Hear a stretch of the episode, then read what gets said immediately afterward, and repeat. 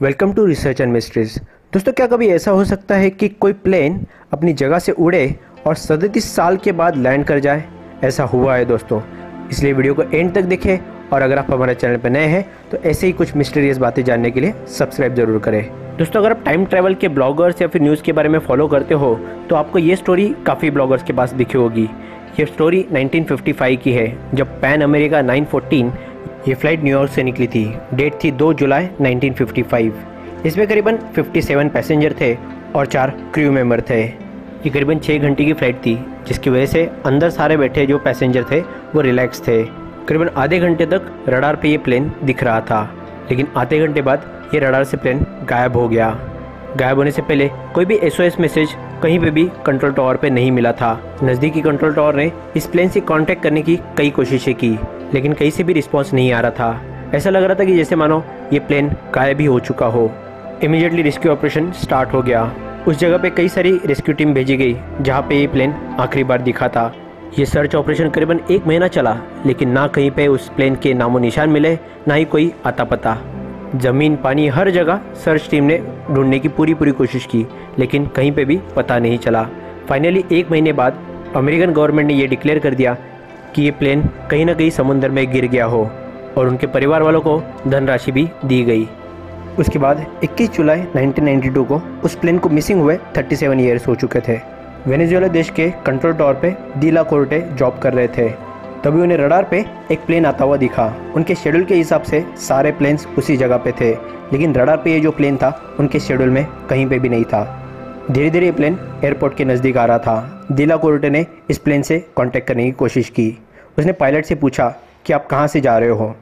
Pilot का जवाब आया कि न्यूयॉर्क टू मायामी और ये पैन अमेरिका 914 प्लेन है। ये सुनकर कंट्रोल टावर के दिला कोर्टे चौक गए क्योंकि ये वेनेजुएला था, जो वहाँ से करीबन 1800 किलोमीटर दूर था। दिला कोर्टे ने सबसे पहले उन्हें रनवे पे उतरने की परमिशन दी और उन्होंने पैन अमेरिका 914 के बारे में रिकॉर्ड्स मंगवाए। रिकॉर्ड्स में मौजूद था कि ये प्लेन करीबन 37 ईयर्स पहले न्यूयॉर्क से उड़ा था। लेकिन लैंडिंग के रिकॉर्ड्स कहीं पे भी नहीं थे, क्योंकि ये रास्ते में ही गायब हो चुका था। ये देख के डिला कोर्टे ने पायलट से वापस कॉन्टैक्ट किया। उन्होंने अपना पूरा ग्राउंड स्टाफ इमरजेंसी लैंडिंग के लिए तैयार रखा था। प्लेन जब रनवे के पास आया, तब सभी लोगों ने देखा कि ये काफ़ी पुराना प्लेन है। प्लेन के कैप्टन ने कंट्रोल टावर से पूछा कि ये कौन सा एयरपोर्ट है? कंट्रोल टावर के दीला कोर्टे ने जवाब दिया कि ये कैरकास एयरपोर्ट है। और आप 37 सेवन ईयर्स बाद लैंड करने जा रहे हो। वो भी मायामी से 1800 किलोमीटर दूर। ये जवाब देख के दीला कोर्टे को लगा कि उसने गलती कर दी है, क्योंकि पाँच मिनट तक कैप्टन को कोई भी जवाब नहीं आया। उसे महसूस हो रहा था कि कैप्टन काफ़ी ज़्यादा डरा हुआ है। पाँच मिनट बाद कैप्टन का जवाब आया, नहीं, हम लोग लैंड नहीं कर सकते। आप प्लेन से दूर रहिए। ढीला कोर्टे ने वापस कांटेक्ट करने की काफ़ी कोशिश की, लेकिन कांटेक्ट सिग्नल बंद कर दिया गया था और प्लेन लैंडिंग से पहले ही वापस उड़ान भर चुका था।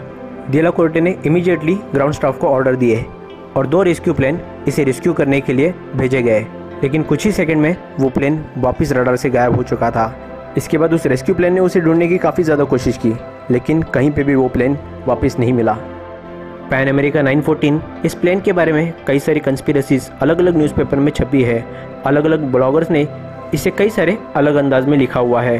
आप गूगल करके पैन अमेरिका 914 की पूरी वीडियोस फुटेज देख सकते हैं। और जितने साल बाद भी इस प्लेन की मिस्ट्री कायम है, जो साइंटिस्ट आज तक सुलझा नहीं पाए हैं। आज की मिस्ट्री आपको अच्छी लगी हो तो सब्सक्राइब का बटन दबाना ना भूलें। साथ ही साथ ये वीडियो ऐसे दोस्त के साथ शेयर करें, जो मिस्ट्रीज़ में भरोसा रखता हो। धन्यवाद दोस्तों।